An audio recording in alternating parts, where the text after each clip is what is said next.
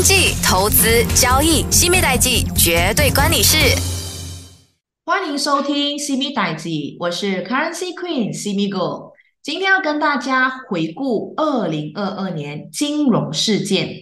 那二零二二年是由两大主要问题所主导。那就是来自地缘政治紧张局势，还有就是持续创新高的通货膨胀率所引起的后续问题。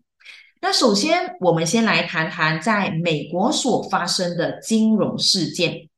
美国在二零二二年是经历了美股大跌，那因为通货膨胀而导致到美联储是极尽的加息。在二零二二年，美股经历了来自二零零九年以来最大的回撤，标普五百指数回撤大约在二十八仙，不仅结束了三年的连涨，而且下跌幅度仅次于当年二零零八年金融危机爆发的时候。而新冠疫情后极尽的宽松货币政策带来了严重的通货膨胀，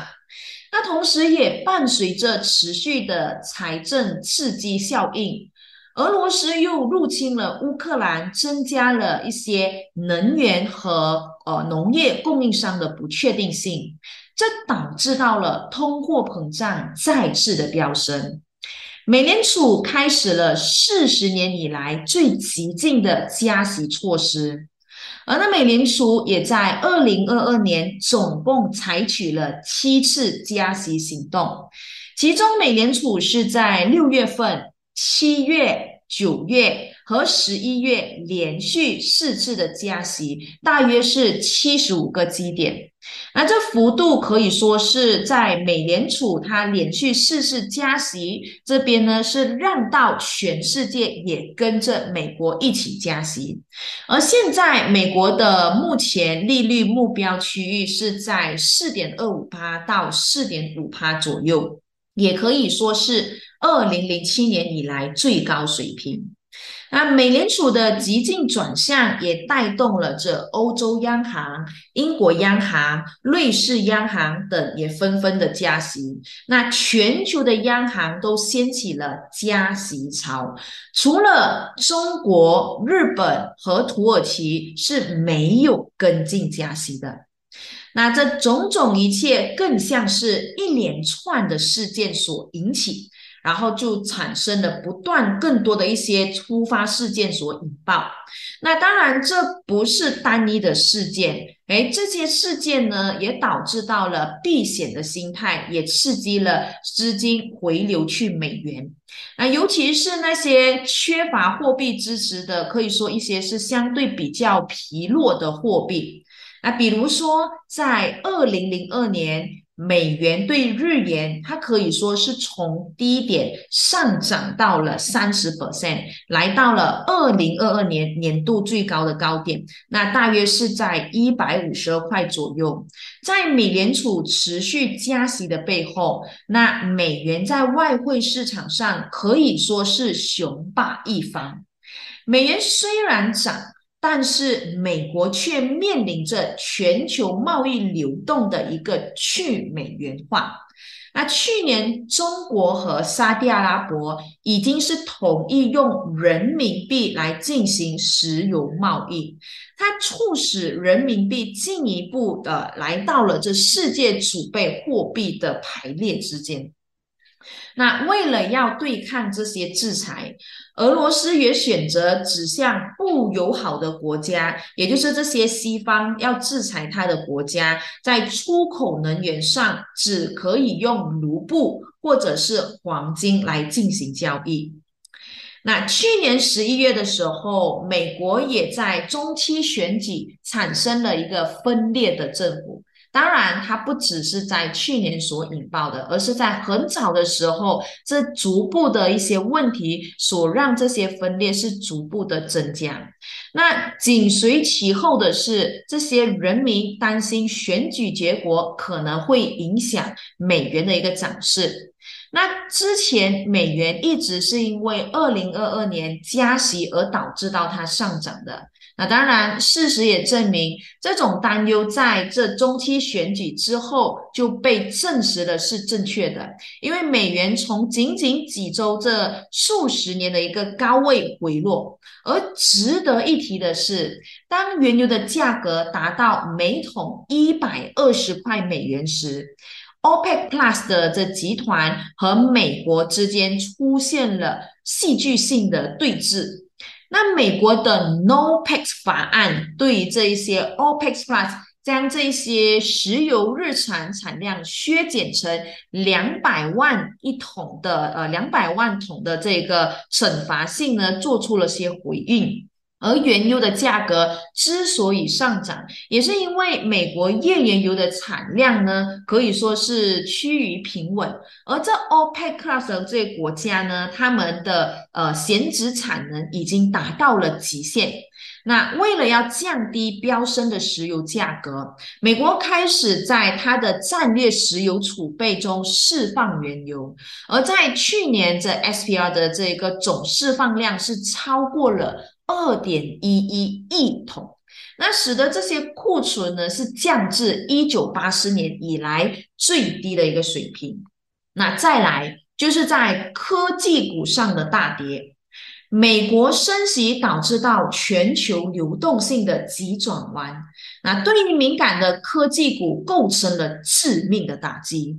那由于科技股多为成长股。市场非常看重呃公司未来收益的成长性，那利率上涨会让到公司的估值是大打折扣的。随着这些发达国家开始做出居家政策，OK，那你也可以看到比较多的人是开始能够接受在家上班。那当然在这里呢，你也可以看到很多的这一些过去的科技股。比如说，在这 Netflix 的大跌，然后 Meta 又因为这元宇宙开支过大，短期内呢又不被市场看好，然后亚马逊也因为经济衰退预期开始下，呃，就是下跌的幅度增加，而且是非常的快速。那这三大科技龙头股呢，可以说在二零二二年的时候。跌幅已经是来到了腰斩的情况。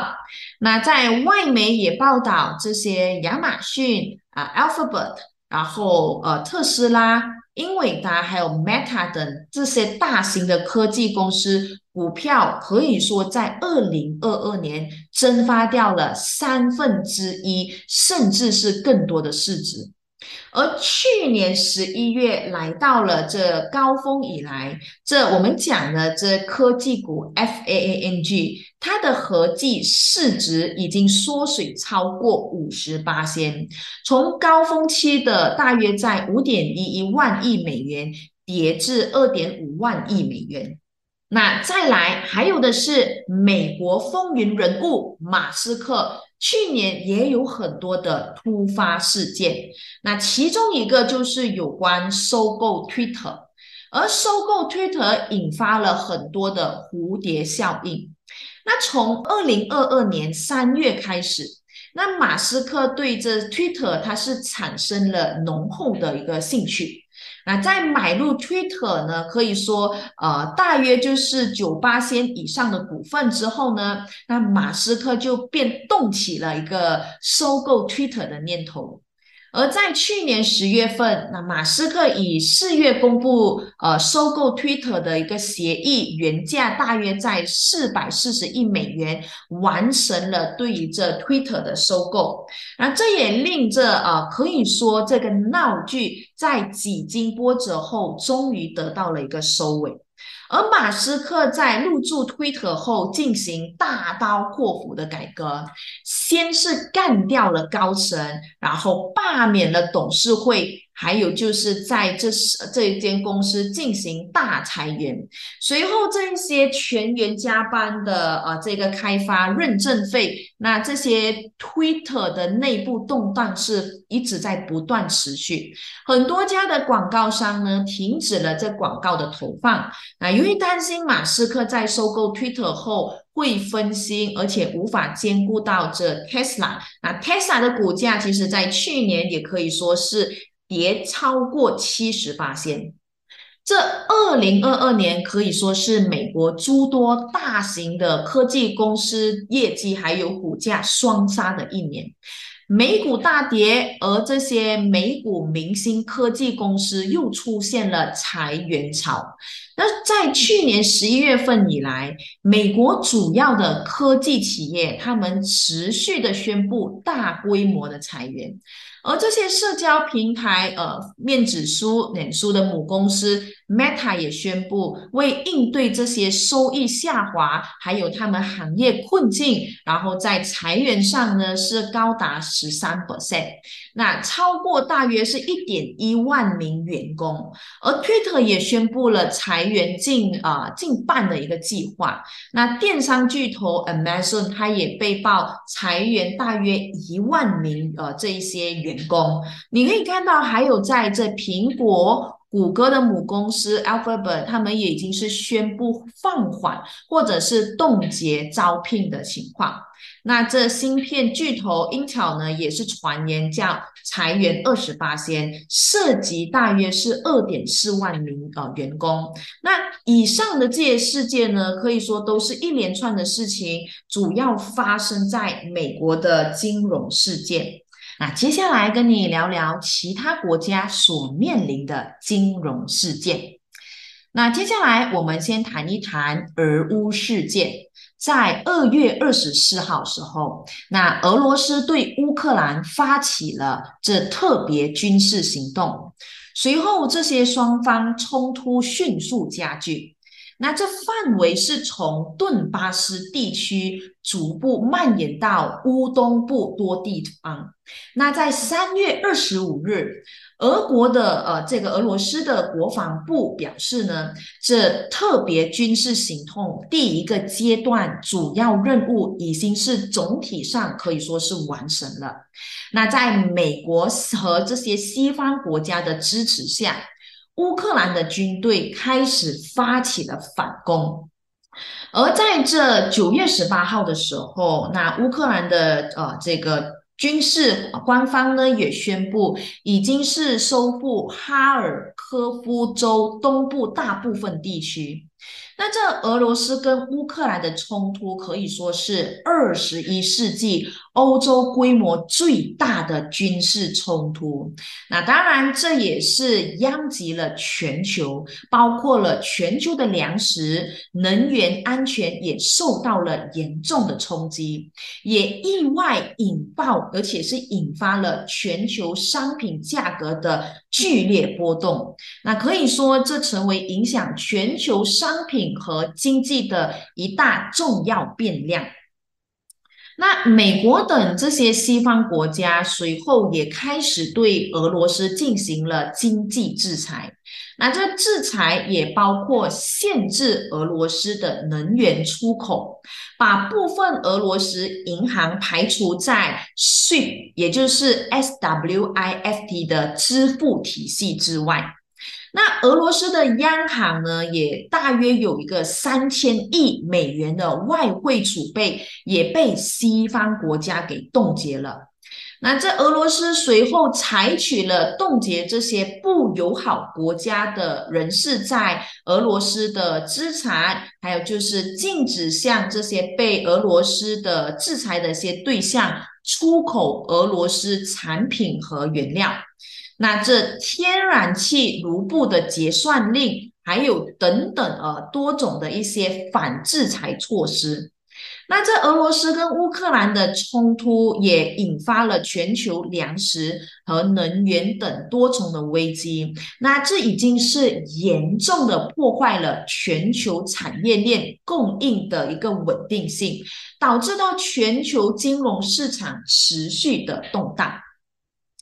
那在这三季度很长的一段时间里，俄罗斯向德国输送天然气的主要管道北溪一号，这管道的呃命运呢，就一直是牵动着全世界的目光。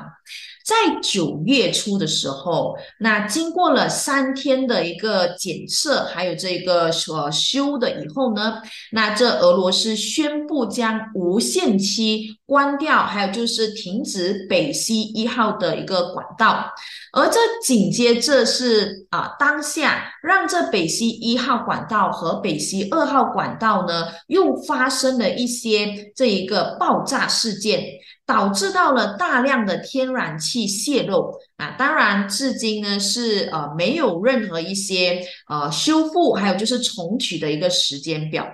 而这受影响最明显的，其实就是原油价格。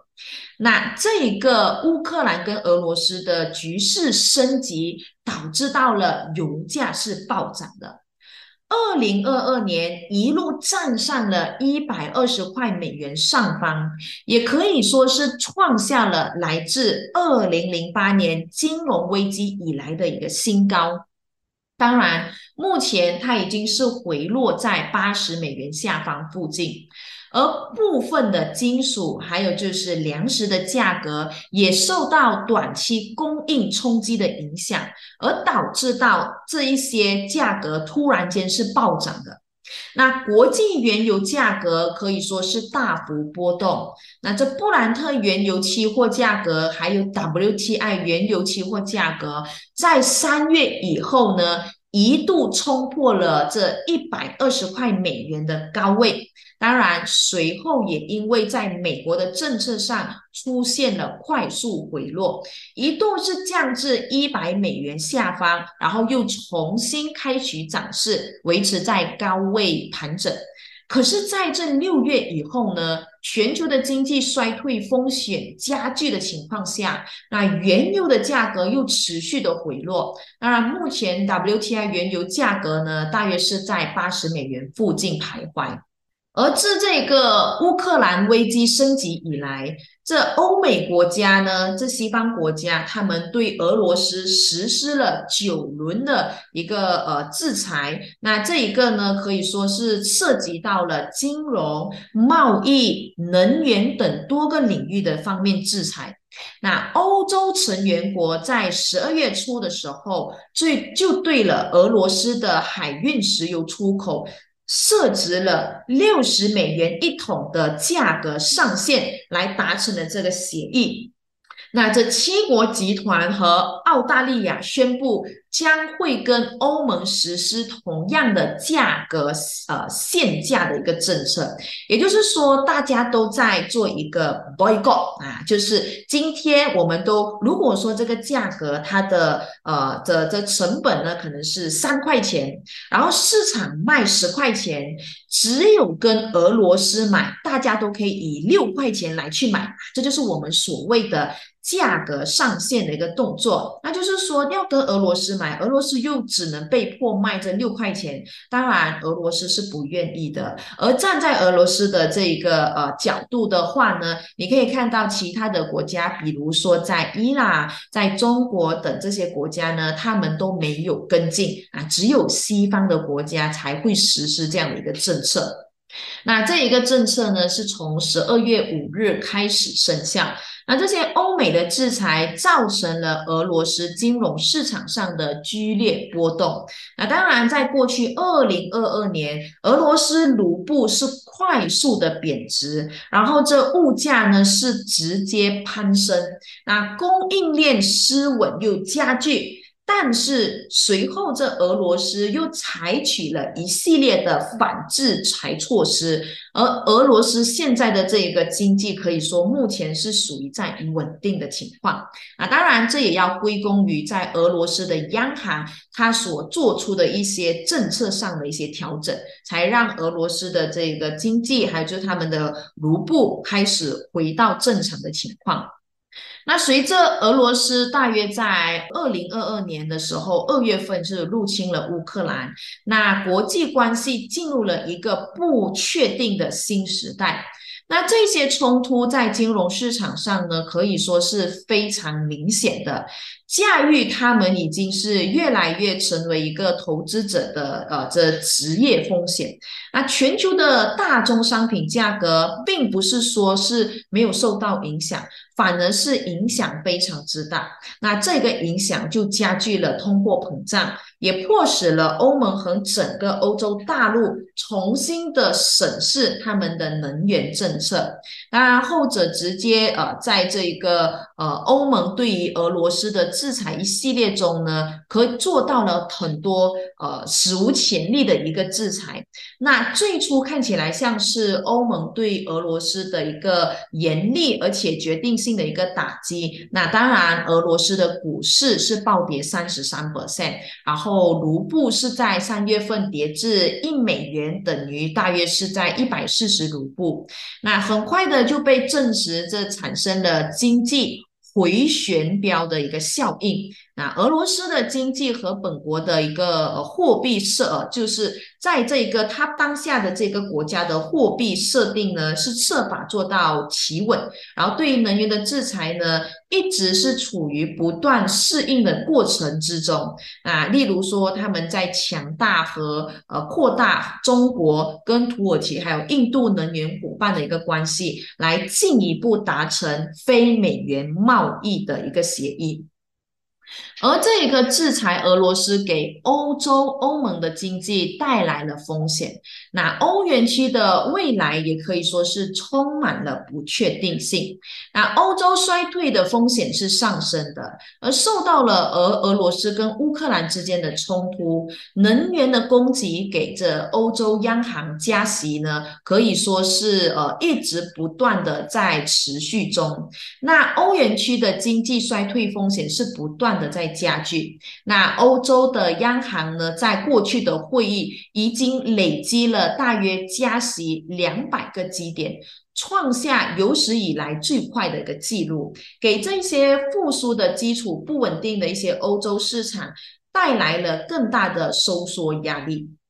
那这俄乌冲突发生以后。俄罗斯对于欧盟的天然气供应是明显的下降，那这欧洲天然气的价格是飞涨的，引发到了能源危机。而过去这荷兰的 TTF 天然气价格曾一度达到了三百五十欧元，而且是创历史新高。与一年前相比的话，那这欧盟各国首都的一些天然气和这一些电力费用呢，似乎已经。是翻了一倍，然后这个问题也仍然的是非常严重。那欧洲几乎所有其他能源产品和公用事的呃这一个呃事业的一些公司的股票呢，也受到了影响。那俄乌战争呢带来的这一些复杂的局面，也导致到了这些能源危机是席卷欧洲。那欧洲寒冬的这供暖，还有就是供电需求是不断的在上升。而在去年，许多的这些家庭和企业已经是在重压下举步难艰。那这个战争冲突之前，俄罗斯向欧洲是提供了大约超过四十八千的天然气，但是在这个俄乌冲突全面爆发以后呢，俄罗斯是加速退出欧洲市场的。那接下来继续聊聊其他的金融事件。二零二二年的其他金融事件，那最为关注的就是虚拟资产重挫了。那全球第三大稳定币 Luna 的价格归零。而第三大交易所 FTC 的崩盘，再包括了创始人被捕，那风雨飘摇的币圈迎来了重重的打击。在所谓的区块链的新科技，但缺乏有效的监管背景下，虚拟资产在市场暴露出了一系列传统金融体系类似的一些风险。那以比特币为代表的虚拟资产，本意是用来抵制这些法币超发所带来的通胀风险，但现实中的波动体现出与股票等风险资产类似。比特币的目前价格呢是不到两万五千美元，而在二零二一年最高价已经是说接近来到了七千呃七十千美元。而在这二零二二年十一月份左右，那加密货币交易平台 FTX 的官方社交媒体账号发布公告，这 FTX 交易公司和这一些有相呃一些相关的 FTM 美国 Alameda Research 以及这个大约是一百三十个集团附属的公司，已经按照美国相关法律启动自愿破产程序。而这 FTX 的创始人兼 CEO 萨姆班克曼费里德也宣布了辞职。这 FTX 作为全球第三大加密货币交易所破产呢，引发了这些行业的恐慌。这价值数十亿美元的资产，几乎在一夜之间从 FTX 平台上消失了。那其中的十亿美元，呃，属于该平台的这零售业务，大约是一百万人损失了这些资这些金钱。那甚至是这 FTX 的亿万富翁投资者也未能幸免。其中超过三十人报告了相当大的经济损失。那比特币、以太币等加密货币价格纷纷是暴跌的。那随着二零二二年多国央行是加息的情况下，这些风险资产承压非常的明显。再加上这些部分投资者过度杠杆，导致到风险增加。以及这些事件性的因素在发酵，那加密货币的价格是一泻千里的。而在黄金方面，各国的央行呢，可以说他们是创新高的在购买这黄金。那全球央行的黄金净购买量呢，大约是在三百九十九吨左右，已经是超过在过去一九六七年有统计的数据以来，这个呃呃可以说是当年最大净购买量。主要的买家是来自土耳其，还有就是卡达尔、印度等这些新兴经济体的央行。其中，这土耳其可以说是在二零二二年黄金的最大买家，总共持增了大约九十五吨。在二月份的俄罗斯入侵乌克兰之后，那俄罗斯的黄金和外汇储备在西方国家是被冻结的。那投资于在美国国债看起来感觉是已经没有那么的安全了。因此，这一些各国的央行，他们都一直不断的在寻找替代方案。而且我们也可以看到，这些中国和日本都已经是不再购买那么多的美国债券，这也可以说是全球金融动态的一个趋势逆转。哎，那当然了，这些种种事件才会导致到黄金为何那么多的央行是不断的在增持中。那至于在这中国方面，当然受疫情反复的影响，再加上这外部的流动性紧缩，还有就是地缘政治风险的冲击，那中国 A 股的三大股指可以说在二零二二年呢是属于全线收跌的情况。而这一个，我们可以看到，在过去有这个地产端金融十四条、呃十六条的这一个政策发布，还有就是包括了防疫二十条，以及这一个呃十条政策出炉后，让到中国的经济是开始有望在二零二三年的。复苏等讯号是出现的，那也因此就让外资对于中国的 A 股的热情又再度的快速回暖，而在受到美国的呃美元指数的波动，还有就是疫情防控的政策优化的影响，那人民币在过去二零二二年它的汇率是先跌后涨。二零二二年人民币对美元的汇率呢，是在开盘后跳空低开，然后突破了七块钱的一个关口。那当然，人民币对美元在过去呢是贬值大约十八仙，而美联储的一个多方极进的加息推动了美元走强。那美元指数呢，是在九月以后呢，升破了大约一百一十四块，创下了二十年来的一个高点。那中美的经济和通胀周期的一个错位，推动了这双方的货币环境可以说是呃松紧的过程中呢，呃导致到人民币对美元是属于大幅的贬值。而在这二零二二年下半年，那这一个呃中国它国内的一个。疫情再度呈现的是一个呃呃是这个散发的一个呃态势呢，所以导致到这一个呃很多的一些企业没有办法就是呃出向外发展，那这一些房企的现金流压力呢也加剧了这市场的风险，然后呢这也可以说是对于在人民币的汇率是属于支撑不足的。而在随着十一月份疫情防控优化二十条的措施，再加上地产第三支箭等措施呢，是已经是开始这些政策出台，那经济的复苏呢是预期是开始回稳，然后这一个美联储呢的一个加息进入了认市场认为它会进入了一个末端。哎，所以人民币是再一次得到了支撑啊！再来另外一个呢，其实让到人民币开始呃变好的情况呢，也就是在这个好消息是中美的审计监管呢。的呃的合作呢是获得了一些进展，所以在当时二零二二年十二月份的时候，那美国的 PCAOB 就是公众公司会计监督委员会，那他通报确认了二零二二年度呢是可以呃对中国的一些内地和香港会计事务所的完成了这个检查和这些调查，已经是撤销了二零二一年对这相关事务所做出的一些认定。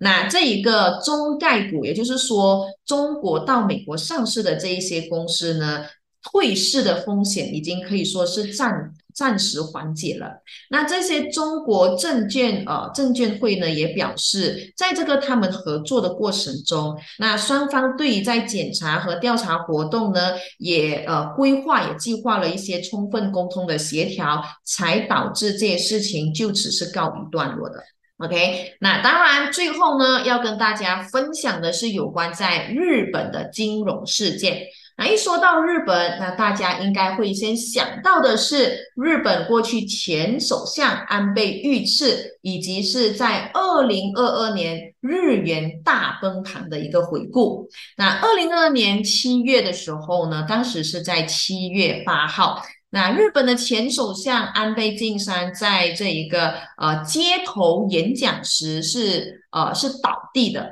随后被紧急送医，但是呢，在这呃经由抢救呢，还是没有办法挽回这一个日本前首相的性命。那他的这一个呃大约当时他大约是六十七岁。那这安倍晋三可以说是日本自第二次世界大战结束以来呢，他是连续执政天数最长的首相。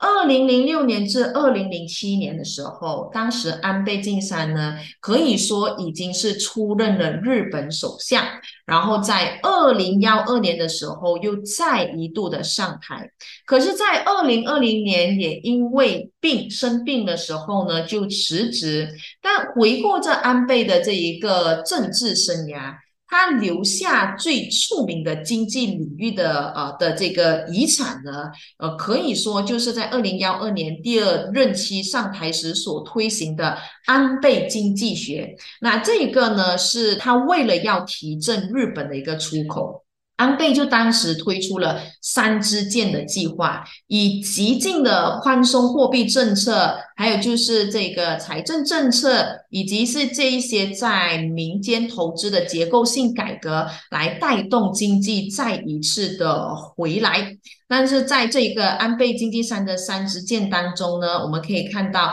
他用的是一个大胆的货币宽松政策，然后现在也一直延续至今。而在这一个日元汇率方面呢，那二零二二年可以说是暴跌最凶的就是日元了。那它依然坚守着负利率的日本央行，由于是长期内呢是一直在采取着量化宽松政策来刺激着日本的经济，那大家都以为它迎来了一个呃呃，就是要避免这个。通货膨胀来开始实施这一些呃，可能是有的叫我们叫做升息的一个动作。那因为大家都认为在通货膨胀的压力下，那可能日本央行会考虑在这一个呃调整这量化宽松政策。那可是在这里呢，大家又发现到，哎，这日本政府好像没有这个意愿了。那当然，在接下来，其实你们也要特别注意，也就是在四月份的时候，那日本的央行行长黑田东彦呢，其实他已经是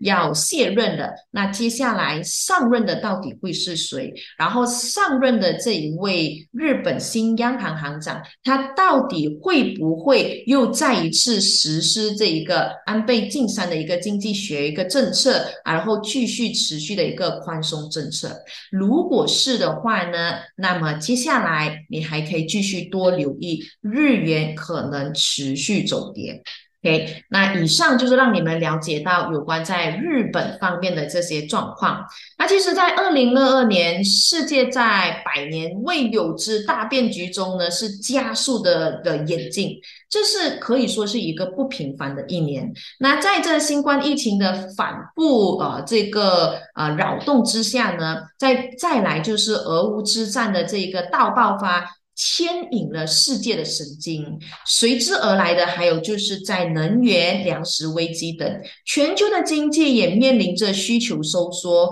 供给冲击、预期转弱，还有通货膨胀不断的上涨，这一些还包括了极进式的加息，这种种压力之下，导致到了很多的不确定性因素。包括了债券违约、一些企业倒闭，然后还有一些大型机构呢是殃及池鱼的。那如果你是有在这一些进行投资的话，那你务必要关注这些时事新闻，来确保你所投资的资产呢是没有受到影响。那如果真的是有受到影响的话，那做好风控管理也是你首要要做的事情哦。